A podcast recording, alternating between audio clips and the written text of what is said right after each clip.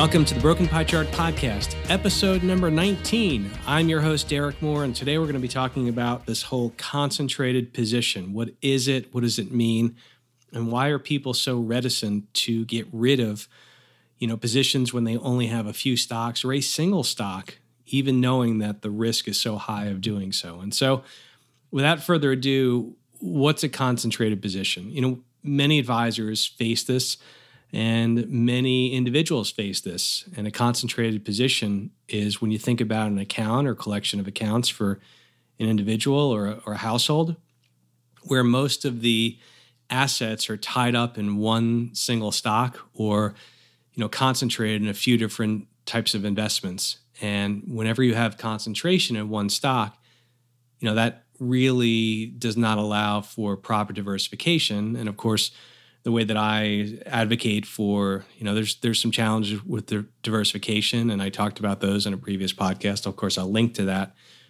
But when you think about money that's concentrated in a one stock, you have to think about how risk is sort of looked at. And so, you know, typically when you have money in one investment, you have money in a stock, there is single stock risk, meaning the company can have some really bad news it could, you know, you could see the CEO be let off in handcuffs. That's never good. Uh, maybe a, a, product or something that's coming out doesn't have good news, or maybe it's just earnings. The, the earnings that the company is reporting or earnings guidance going forward.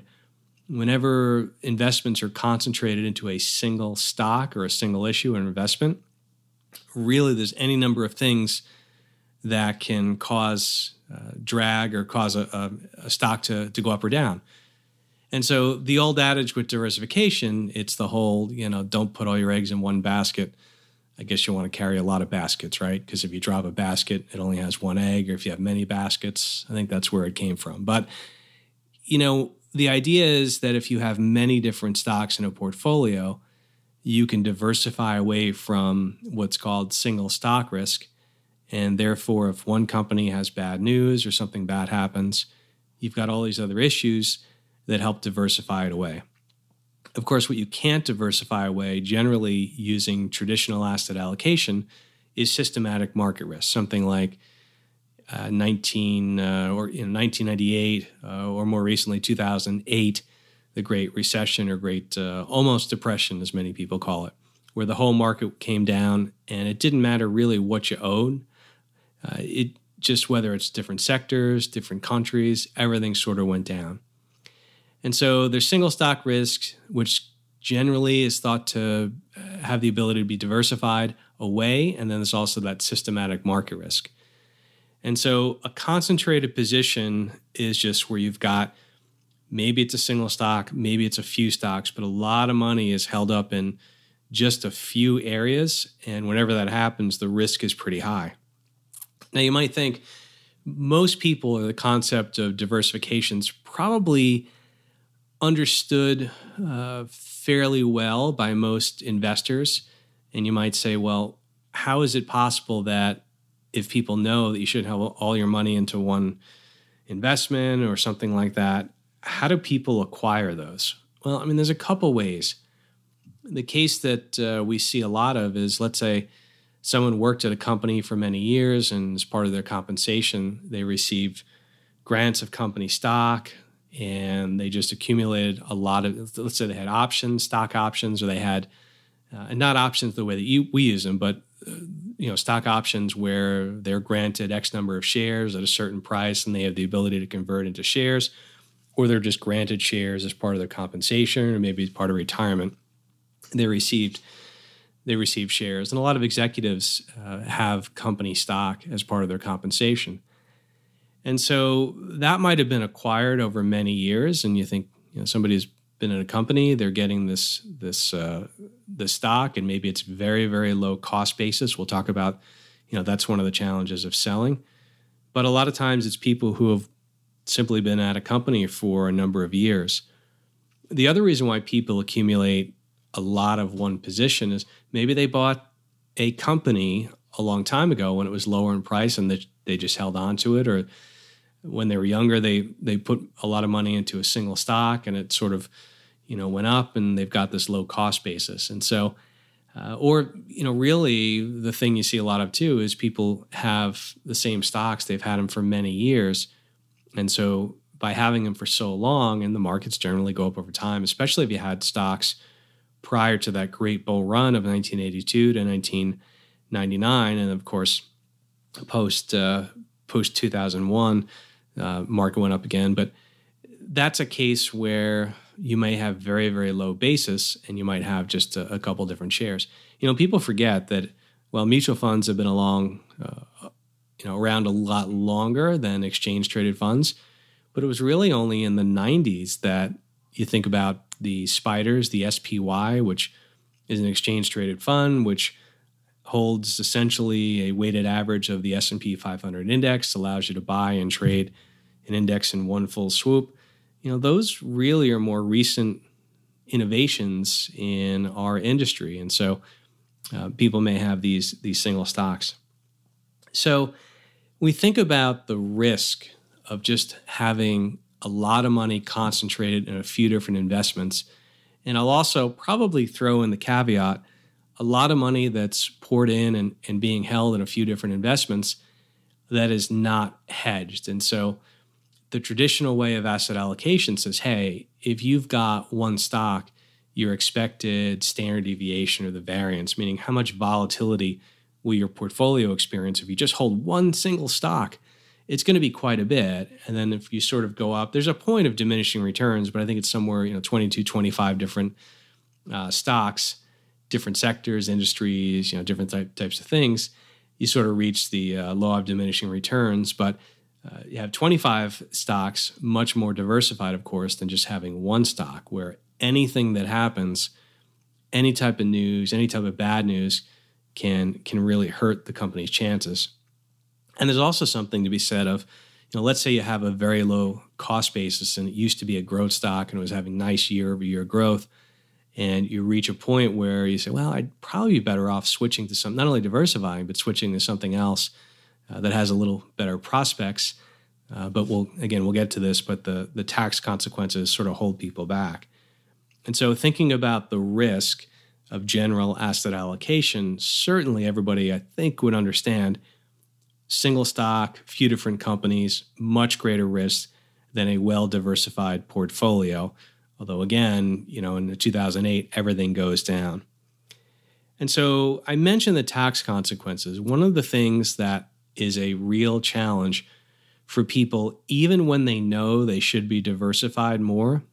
You know, somebody worked at a company for many years and then they say, I've got all this stock, you know, maybe it's a million, two million, maybe it's more of the shares of my, you know, call it XYZ company. I, I don't think XYZ is a real company yet. If I ever, Uh, a company ever takes that ticker symbol, I'll have to change and use something else. But I've got all this XYZ stock and it's such a low cost basis.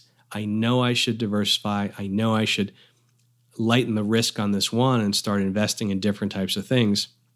And, but if I do that, I'm going to have to pay capital gains on all of these shares.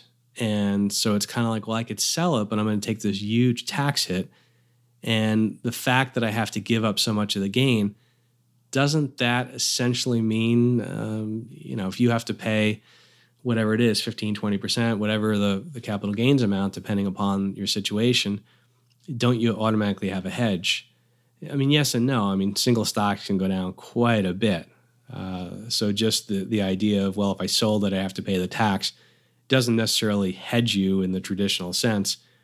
Uh, but I get it. I mean, individual investors are very, uh, you know, shy of selling something with a very low cost basis. And by cost basis, I just mean what you acquire the asset is. So if you buy a stock at one and now it's 50, well, your basis is one, and then you sell it at 50, you owe, uh, in a taxable account, you owe capital gains on on the difference. And so that's why we say cost basis uh, is what we're talking about. But yeah, certainly a lot of people. So there's some people say, look, I, I just want to stay in this one company. I believe in the company. I don't want to invest in anything else. And they believe in it so much. And there's sort of an answer there. And the other is, hey, I know I'm taking a lot of risk by being so concentrated. I'd like to sell, but I'm, I just, I don't want to because I've got to pay, you know, i have a, a big tax bill uh, that will come due. And so, couple things or solutions for people in, in these types of situations. And you know, let's let's think about generally I've talked about the whole buy and hedge strategy that I employ and that's where you essentially get long, meaning you buy the market or something that that replicates uh, notionally the market and you want to capture about 70 75% of the upside but you want to put a floor in the in the downside and when you say a floor it's the idea of you put a hedge in. A hedge meaning something that goes up when your underlying investment goes down so it offsets a, a good amount of the the downside. Uh, but generally when we speak and we talk about hedging we're, we're putting a floor limiting the downside on an investment. And so you know we've talked about uh, buying the market. But here's the interesting thing.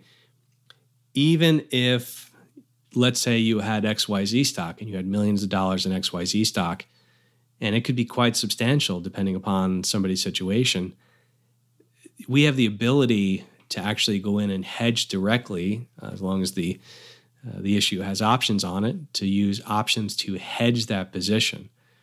And so there's a couple interesting things that happen, a couple benefits. Number one is this has the ability to to limit the downside. Uh, potentially, we could sell other volatility or sell other options around it using the the stock as collateral. So that's a way to potentially generate income. And you know the the benefit there is that all of a sudden you are hedging what is the most risky thing, and that's a single stock, a single concentrated holding. And so the ability to to hedge the downside becomes quite interesting. Now, another interesting thing is now you might say, okay, well, what if the stock keeps going up and up? Well, great.